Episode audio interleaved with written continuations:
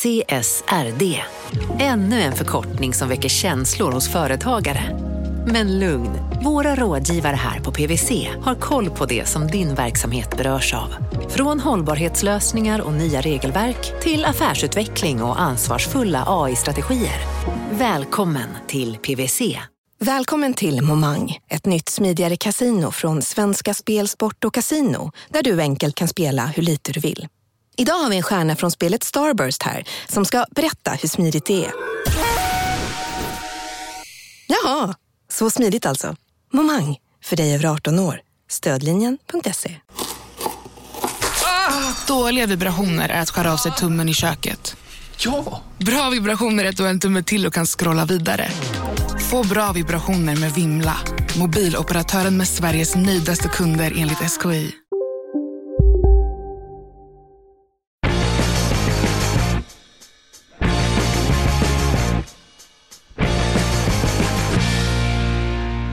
Elon Musk chockar kryptovärlden igen.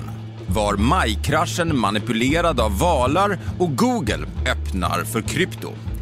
Medborgare, mötesdeltagare, varmt välkomna ska ni vara till De kallar oss Krypto, Sveriges trevligaste kryptopodd. Jag som heter Mårten Andersson är eh, normalt fall komiker och entreprenör och tänk om vi får öppna upp Raw i höst, vad roligt det kommer bli. Men det är inte det vi ska prata om idag, utan vi ska prata krypto, det är därför vi är här och som alltid vid min sida har vi då Gunnar Harrius, ekonomijournalist. Hej Morten. Hur har din vecka varit? Eh, min vecka har varit väldigt härlig. Det är ju väldigt fint väder i Stockholm och så vidare. och så vidare. Men du har ju varit på, en, på ännu varmare breddgrader. Du har sån här sagofarbrors lugn. Jag har ju varit på semester så jag borde låta sådär lugn. Men jag kommer in så här überspeedad. Men jag måste bara säga, snabbt avsteg. Det, det har ju kommit nya restriktioner, eh, eller lättnader av restriktioner sen jag kom hem då från Spanien. Just det. Så att jag är väldigt glad över att mitt andra yrke, att vi kommer öppna upp Raw i höst, känns fantastiskt. Ja. Så det är jag väldigt glad över. Vi har också pratat lite löst om att kanske göra någonting lite liveigt av den här podden. Det skulle jag tycka var extremt mysigt och härligt. Ja, så vi måste utnyttja att jag har jobbat i 20 år med live. Eh, så det kommer nog kanske bli något event med massa intressanta talare och kanske några orakel som dyker upp och vi gör någon slags, eh, de kallar oss kryptodag live och digitalt såklart. Just det. Har ni idéer det får ni jättegärna höra av, av er till oss på till exempel Twitter eller Instagram eller, eller var som helst egentligen. Ja, ehm, ja, det var väldigt härligt att vara på semester, eh, och, men det är skönt att vara tillbaka i lite rutiner. Mhm. Va- Hur, ser, hur ser en vecka liksom i Spanien ut för dig? Är den rutinlös menar du? Nej, man vaknar på morgonen och så knäcker man en vinare och sen så, nej. Tar man det därifrån? så tar man det därifrån. Nej, vi låter det som händer i Marbella stanna i Marbella. Men jag uppträdde där för första gången på ett och ett halvt år. Det var knappt godkänt kan jag säga. Var, var det, vart det, har, du liksom, har du liksom tappat greppet så pass mycket nu att du tror att du kan dra kryptoskämt för liksom en svennig Spanien-publik? Jag testade ett kryptoskämt eh, och, och som ju inte riktigt flög, eh, måste jag säga. Vad var det då? Nej men det var det här jag sa att jag liksom, eh, jag, har, in, jag sa att jag typ, man borde, eh, när man inte uppträtt på ett och ett halvt år och haft ett och ett halvt år på sig, ha skrivit en del nya skämt. Eh, Men det har jag inte gjort, eh, tyckte jag var lite kul. Och sen så sa jag det, men jag, det beror på att jag är all in bitcoin. Eh, hur mycket då undrar ni? Ja, jag har sålt mina barns leksaker och min njure och ja, ganska tyst då. så, så var det med det. Hörru, nog snackat om mig och om, om stand-up. Vi är här för att göra eh, en podd om krypto eh, med ambitionen att göra en bred podd där man ska få lära sig så mycket som möjligt eh, från grunden egentligen om vad, vad krypto är. Och eh, på ett av alla sätt vi gör det är ju våran kryptoskola. Vi har ett nyhetssvep varje vecka och kanske, eh, förutom då gäster och sånt, så har vi det som för mig i alla fall är lite av vår favoritgrej, när vi har våra eh, orakel här som svarar på era frågor. Och idag är det ett sånt avsnitt. Så är det. Underbara Vahid Tosi kommer hit och kommer svara på massor av era frågor. Han kommer att reda ut allt från hur man undviker bedragare till vad det mycket mystiska Eter 2.0 är för någonting. Eh, men först det här.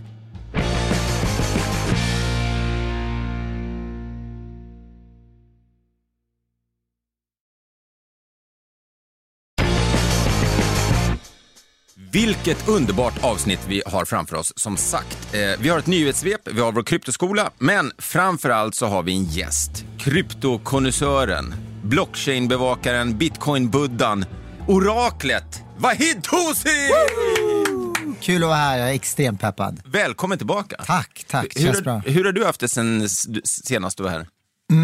ja, men det har varit ganska svängigt. Eh, men eh, jag mår bra, hjärtat slår, eh, mm. håret växer, inte så mycket att klaga över. Du, ska vi kasta oss rakt in i det som kom här i morse, eh, eh, eller i natt vår tid. Återigen då så har Elon Musk, alltså SpaceX vd och Teslas vd, gått ut och eh, twittrat igen. Och den här gången, så är, som oftast, så är det ganska kryptiskt vad det är han menar, men det han har skrivit är hashtag bitcoin med ett, ett hjärta som går i krasch. Och så är det ett meme där en kille och en tjej sitter i en soffa eh, på sånt här avstånd man har när man har bråkat eh, och de sitter med armarna i kors. Och så står det eh, att tjejen då säger I know I said it would be over between us if you quoted another Linkin Park song but I've found someone else. Och då säger han so in the end it didn't even matter. Och det här har ju då fått hela Twitter eh, och krypto-Twitter att gå i spinn. Vahid, vad är, mm. är, är, är kärlekssagan mellan bitcoin och Tesla och Elon Musk över eller vad, vad, vad tolkar du det här som?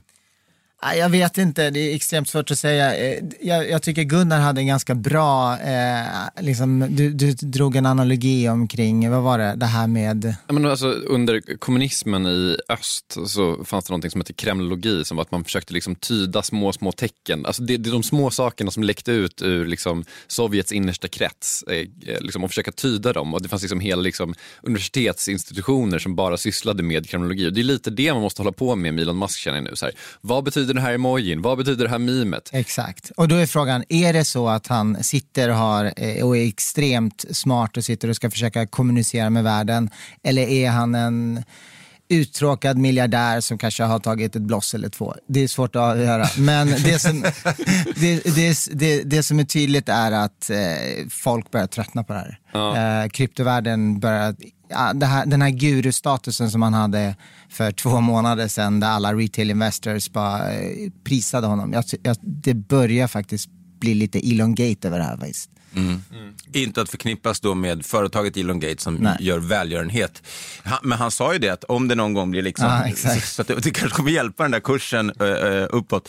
Men, men alltså det som uh, han också skrev var ju precis, apropå det du säger Gunnar, uh, han skickar ju ut hela tiden saker som folk försöker tyda då, så det finns ju sådana här Twitter, krypto-Twitter svämmar ju över av Kreml, eller mm. vad, vad heter Kreml? Kremlologi. Kremlologi. Elonlogi kanske Exakt, det blir. Eller ja. ja, för han la ju till efter den här tweeten så var det två stycken till där han bland annat skrev då eh, Canada, America, eh, Mexico. Och då började folk tolka det som CUM, CUM, och då vet man inte, är det något så konstigt sexskämt eller är det en coin som heter CUM-coin? Eller, alltså, spekulationerna är ju många. Men det jag undrar, och jag tänker Vahid, det är ju så här, eh, en, en, en val då, som kallas, de som sitter på enormt mycket bitcoin, mm. eh, vilket man ju får säga Tesla är då, en Absolut. val. Eh, de som kan hålla på att manipulera kursen, för det är det han gör. Det är därför mm. han är att SEC, eh, alltså Finansinspektionen i USA, är på Elon Musk ordentligt nu och varnar honom och har honom under lupp. Eh, utifrån hans position. Men om, en, mm. om, andra valar försöker sprida nyheter som är dåliga för krypto och annat och utnyttja det genom då att, att dumpa och sen kunna köpa billigare. Mm. Det kan väl inte Elon Musk göra? Jag menar, han sitter ju som vd, som vi sa, för SpaceX och mm. Tesla, aktie, med mängder med folk som äger aktier i det här. Mm. Om han skadar sitt rykte och, och även Tesla, så måste även Tesla och SpaceX in i det. Mm. Förstår, förstår han själv vad han håller på med? Ja, men det får man väl anta att han gör. Men jag tror inte att eh, i Elons fall att han eh, går ut och skriver sådana här eh, tweets för att senare köpa in billigare, utan jag tror att han faktiskt lite grann är liksom hög på livet och gör precis som han tycker och tänker. Eh, sen tror jag att det definitivt är Vala som passar på att utnyttja situationen och eh, tänka så här, ja men bra, nu, nu borde det finnas en logisk anledning varför priset på bitcoin går ner. Då passar vi på och och skapa lite vad man kallar eh, FUD. Uh, lite vad är det? fear, uncertainty och doubt. Så att absolut, jag tror att uh, valarna passar på. Men, ja. Så man utnyttjar den negativa nyheten och då säljer man som en val jättestora mängder av bitcoin och skapar masspanik och får med sig då småsparare som säljer det och sen i alla fall utifrån det jag har förstått, så köper sen valarna in sig igen. Men de gör det i små portioner så att inte de trycker upp kursen och att ingen egentligen märker när de ackumulerar. Just det, men det här är lite olika saker. För att som du säger så är det väldigt svårt för Elon Musk att göra det för han är så offentlig och liksom allt han gör är... Men, men, men det har ju spekulerats väldigt mycket, både, jag tror att alla vi har liksom läst mycket artiklar kring eh, den här uh, dippen slash kraschen som skedde nu i, i maj. Och att eh, det finns ju verkligen, och det här är ju inte bara så Reddit-konspirationer utan det är ändå med på, så här, som typ Bloomberg, liksom, att mm. det, det handlar om någon form av marknadsmanipulation och det här är, det är inte första gången som bitcoinkurser anklagas för att vara manipulerade. Och, och då, om det nu är så, eh, så, så liksom är det ju på ett liknande sätt som du beskriver som det skulle gå till Mårten. Alltså att personer som sitter på väldigt mycket bitcoin hittar en anledning att börja sälja av.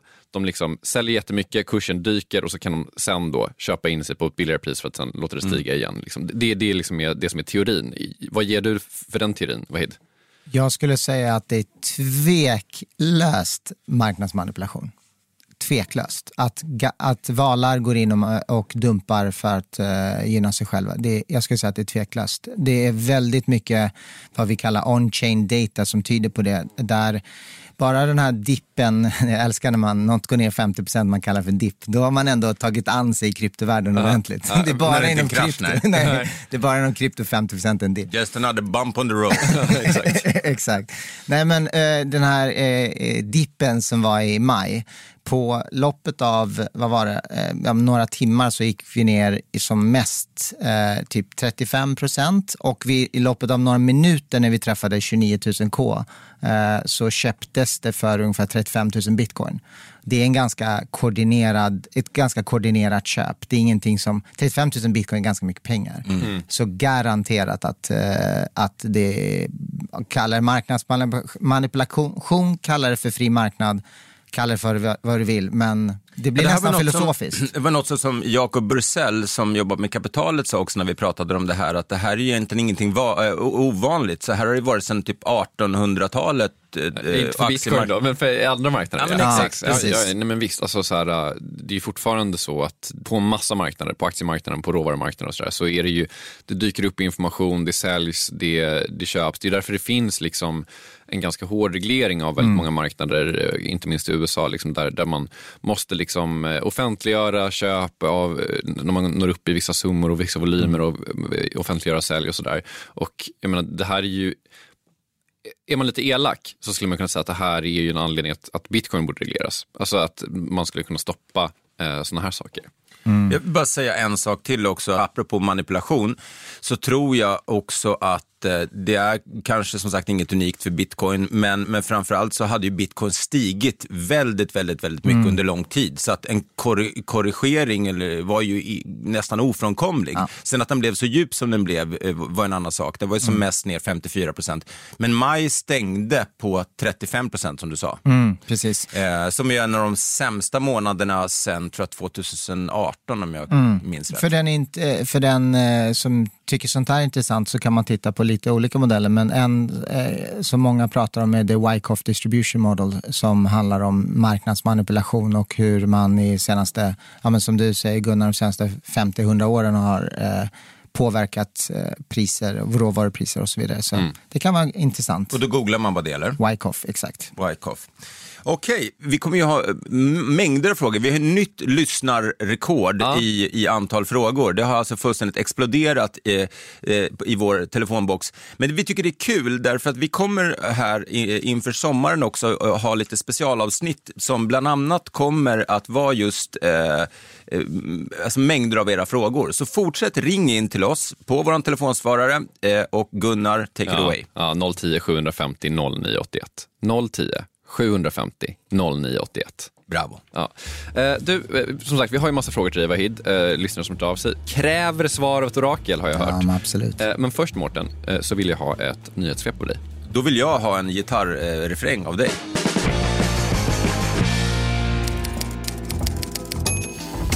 Trots den senaste tidens motgångar och uppförsbacke för bitcoin så är Norges finansminister positivt inställd till bitcoins framtid. Jan Tore Sanner, som han heter, sa i ett uttalande till Bloomberg News att bitcoin snart kan få genomslag på bredare front. Sanner tror att bitcoins extrema svängningar kommer att avta framöver, men varnar ändå från att investera och vänta in och se vilka regleringar som kan komma. Allt mer tyder på att Europeiska centralbanken planerar för en digital euro. I bankens årsrapport som kom i dagarna beskrivs eurons framtida roll i världen och rapporten slår fast att en digital valuta kan komma att behövas för att, som banken beskriver det, bekämpa artificiella valutor skapade av techjättar. Centralbankschefen Christine Lagarde har tidigare sagt att någon slags digital valuta kommer släppas inom fem år. Med start i torsdags så inleddes Miami Bitcoin Conference, världens största kryptokonferens. Och den pågick fram till lördag. En av gästerna på konferensen var Miamis borgmästare Francis Suarez som ju är väldigt pro-krypto och själv både äger bitcoin och ethereum. På konferensens första dag meddelade han också att han kommer köpa dippen, alltså utnyttja den låga kursen. Övriga talare inkluderar bland andra senator Cynthia Loomis Jack Dorsey från Twitter, Michael Saylor från MicroStrategy, Winklevoss-tvillingarna och många andra. Närmare 50 000 besökte årets event som inte enbart var digitalt tack vare att covid-restriktionerna i Florida har släppts.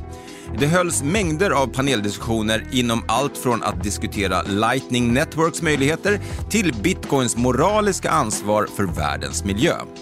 Vill man så här i efterhand ta del av diskussionerna så kommer en del åtminstone att finnas på Cointelegraphs YouTube-kanal. Till sist, sökjätten Google väljer nu att lätta på det förbud som man införde mot annonsering för kryptovalutor 2018. Lättnaderna innebär att kryptobörser och företag inom digitala plånböcker från augusti nu kommer att kunna använda Googles annonstjänster. Förändringen gäller för amerikanska användare. Du är inte i Miami, Wahid. Jag är inte i Miami, nej. Uh, för att jag behövde karantäna i 14 dagar för att ta mig dit. Ja, och det var inte jag, värt det. jag behövde vara i Italien uh, veckan innan så det blev svårt. Ja. Eh, Jag känner mig så peppad på att dra igång den här eh, frågestunden nu. Mm, eh, vi börjar... Vad känner du Gunnar? Ja, Men, du, Mårten, du vet att jag brinner för den här telefonsvararen som Ja. man alltså kan ringa på 010 750 09 81. Då kan man till exempel läsa in en sån här fråga. Hej, mitt namn är Johan och jag ringer från Karlstad.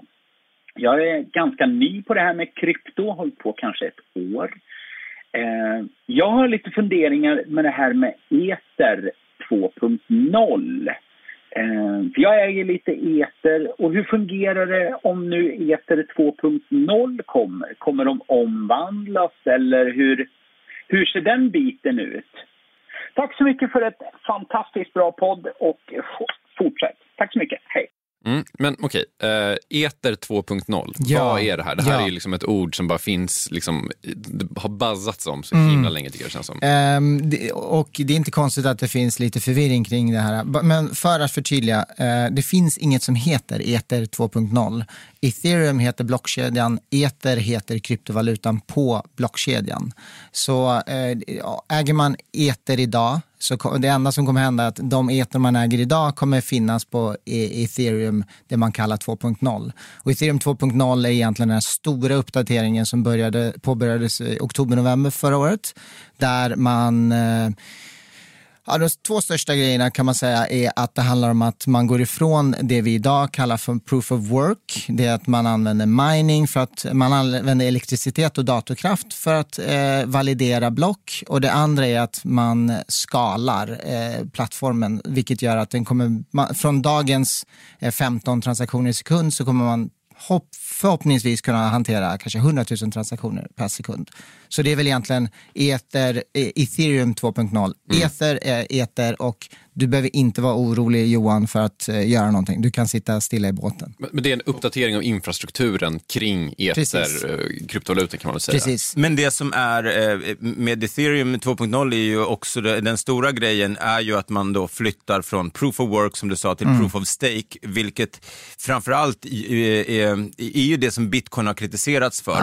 Eh, att, att man, den drar väldigt mycket energi. Genom att flytta till proof of stake, vilket många blockkedjor eh, gör numera, man, man gör inte proof of work, eh, då så minskar man ju då eh, miljöavtrycket med 99 procent. Mm, precis. Så det här har ju väl varit det- snack om extremt länge på ethereum. Men, men eh, finns det något slutdatum på det här? Liksom? Slutet av 2022 läste jag igår. Ja. Ja. Coolt. Så vi, eh, och det kommer ifrån grundaren av, eh, av ethereum, så det bör ju vara Man legit. påbörjade den här dialogen eh, typ 2014 Eh, så att, och det har tagit några år att göra det och det har skjutits framför en som en morot på en häst eller vad man säger. Så Ja. att, men förhoppningsvis. Men processen är, är påbörjad.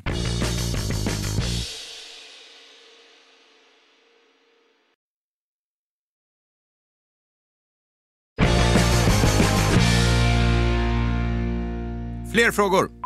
Hejsan, jag heter Oskar och ringer från Stockholm. Eh, jag undrar lite angående certifikat kontra att investera i riktig bitcoin. Eh, för Anna Svahn har ju pratat om att det är sådana eh, skattefördelar med att investera i certifikat. Och då undrar jag, vad är egentligen fördelarna med att investera i vanlig krypto? Eller investera i bitcoin på riktigt, så att säga. Om det är sådana skattefördelar med eh, certifikaten då. Yes, vi kan bara vara supertydliga här. Om man köper ett certifikat så gör man det ofta eh, på en, någon slags nätmäklare och då kan man göra det på ett ISK, ett investeringssparkonto som är ett speciellt typ av konto där man kan ha aktier och fonder och då även kryptocertifikat och då betalar man en väldigt, väldigt låg skatt på det. Och det är ju då en av fördelarna med att ha certifikat. Men då är frågan, vad är fördelen med att ha riktiga bitcoin?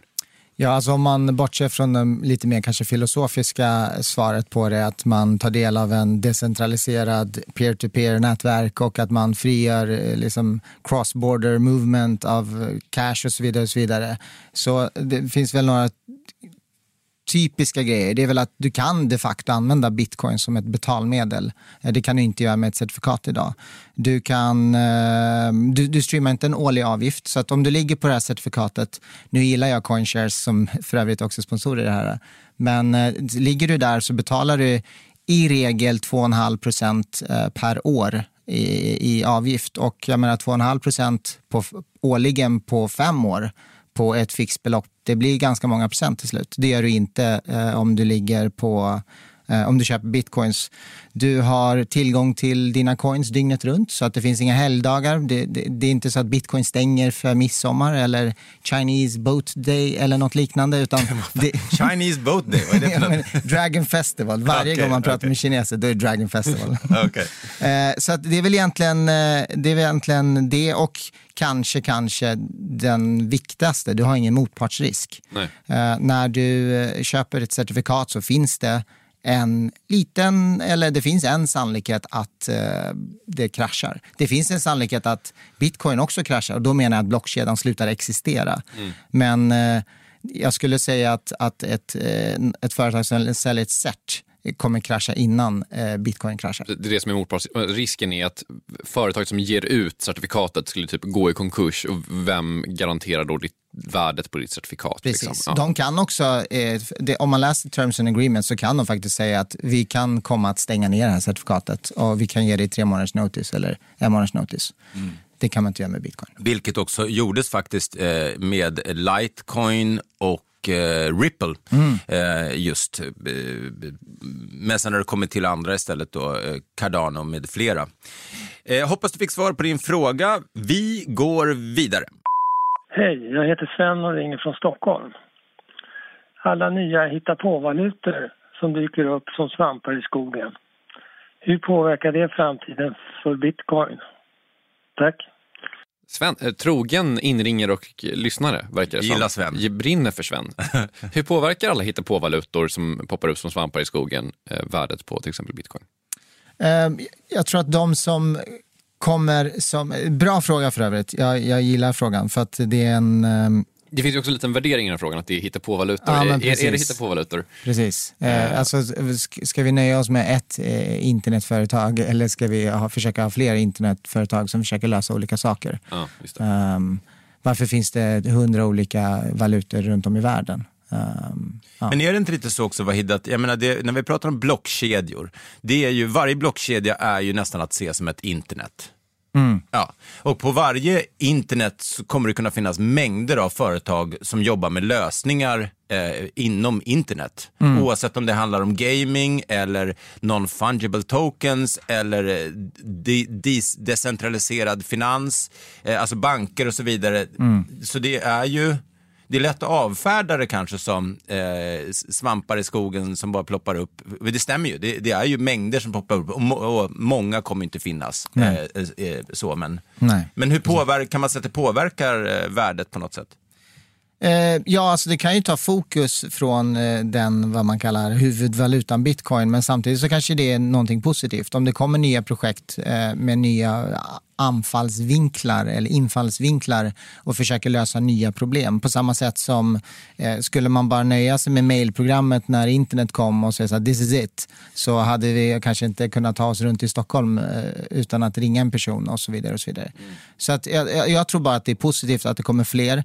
Eh, dock så tror jag att många av de som dyker upp kanske eh, skadar eh, kryptoryktet eh, för att de ja, Det kanske finns oseriösa ute. Liksom. Ja, precis. Men jag tror inte att, eh, jag tror liksom, det går inte att replikera bitcoin på det viset. Så att, eh, och det, det har försökts väldigt, väldigt, väldigt många gånger och ingen har lyckats. Så att, jag, jag tycker inte det är nödvändigtvis någonting Nej, negativt. och kollar man på, man får tycka vad man vill om, eh, nu, nu finns det ett- ett- sju många, miljoner olika sätt att uttala eh, Dogecoin. Do- Jag tror det var Doge, men det måste ju vara Dog då eftersom det är en hund. Doge. Doge. Doge. Det är Doge. ja, men Doge det, är det som- Dogecoin. tror jag är- Okej, för jag hörde eh, om det var, eh, det var någon eh, stor känd person som uttalade på ett annat sätt. Men det är strunt samma. Men ni vet vilken coin jag menar. En kär hund har många namn. Ja, precis. Woof, woof, myntet. Där har det kommit in bevisligen enormt mycket folk, Gunnar bland andra, Ja. som har köpt in sig i krypto före de har köpt Ja. bitcoin och annat. Och det kan ju sen göra då att man inser att man kanske börjar läsa på lite mer och, och eh, ger sig in i, i större Absolut. projekt. Absolut. Bara förtydliga att jag köpte det som ett skämt. Men ja, Ja. vi får se. Vad frågorna till dig är ju nästan oändliga. Eh, vi får inte nog av oraklet helt enkelt. Jag, förstår alla. Eh, ganska många frågor ska sägas handlar om eh, skatter. Och så vi, vi tänkte att vi, vi, vi sätter ihop en liten kryptoskola med liksom, rubriken Hur betalar man skatt? Kryptoskolan lektion 9. Hur skattar man på krypto?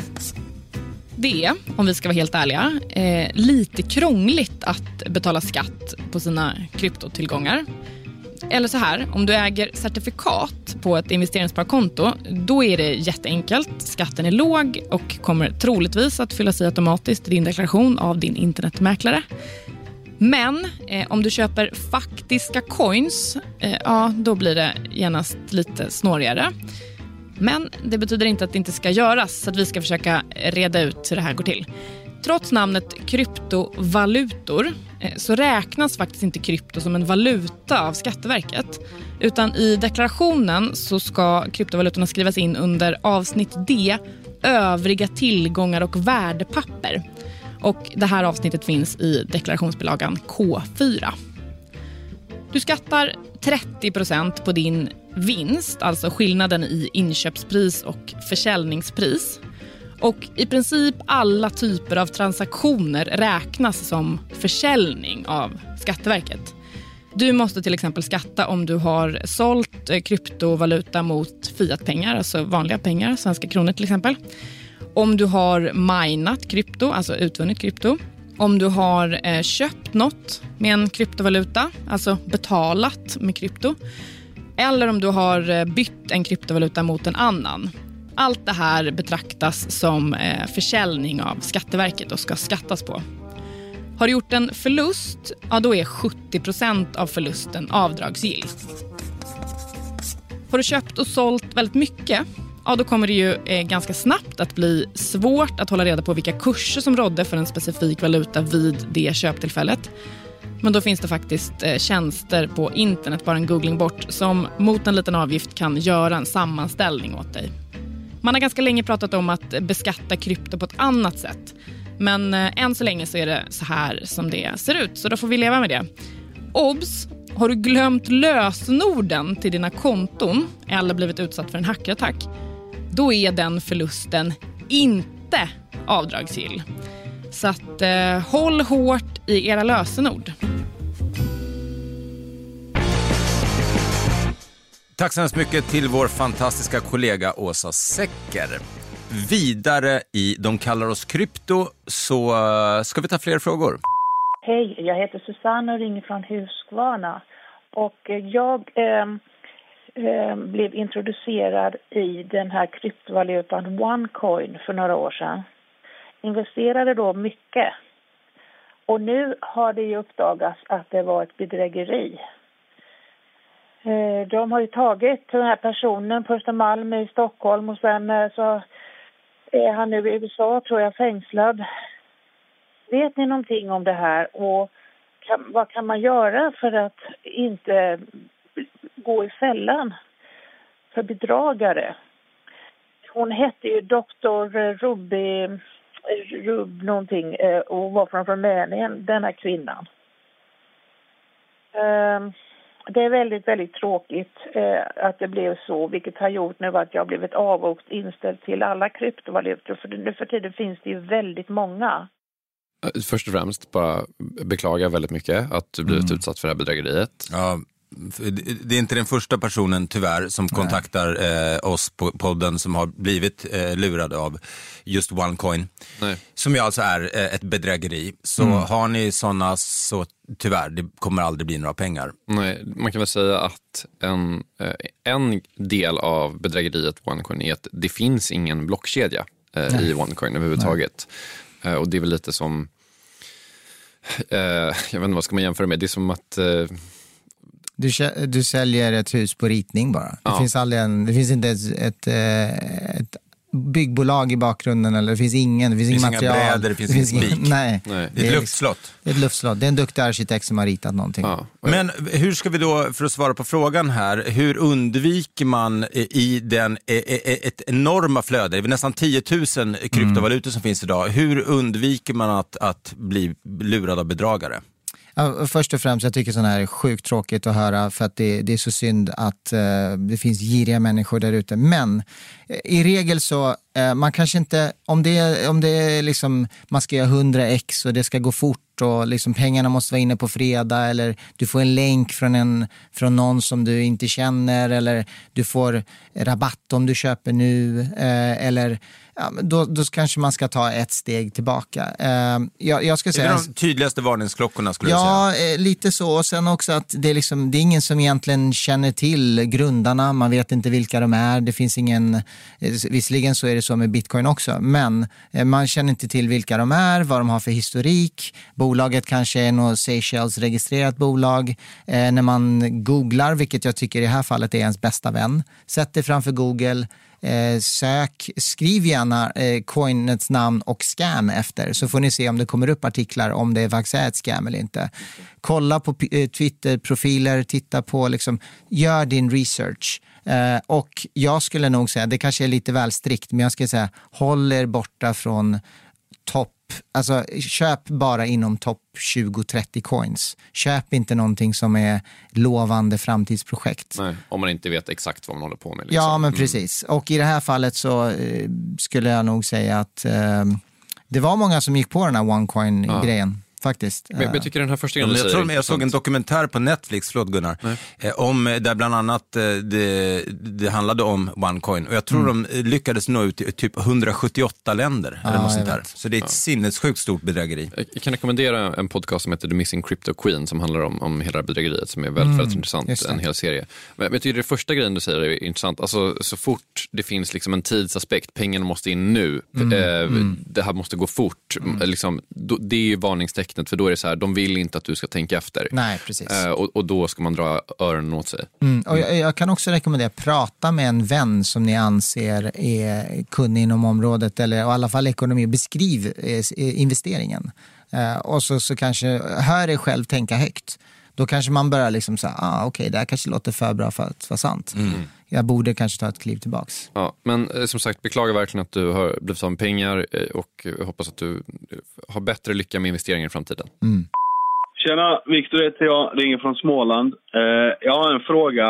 Eh, när folk säger att eh, de eh, säljer en krypto för att köpa en annan, tar de eh, ut pengarna då eller sparar de pengarna på sitt själva, i sin portfölj för att sen investera det?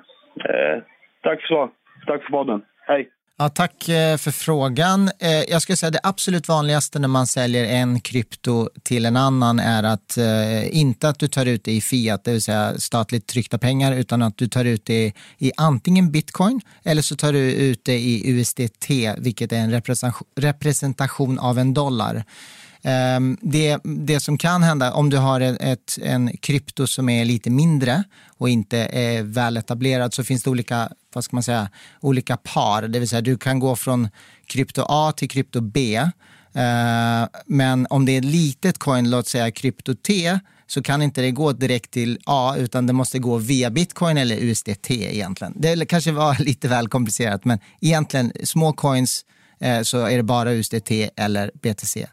Ja, och sen väljer man ju själv, om man då, då som den här frågan eh, handlar om, riktiga coins då, så väljer man ju själv när man vill betala ut det till sig själv. Mm. Så att det finns ju inget eh, eh, one choice fits all, utan eh, man kan återinvestera det och man kan ta ut pengarna. Det gör man precis som man vill.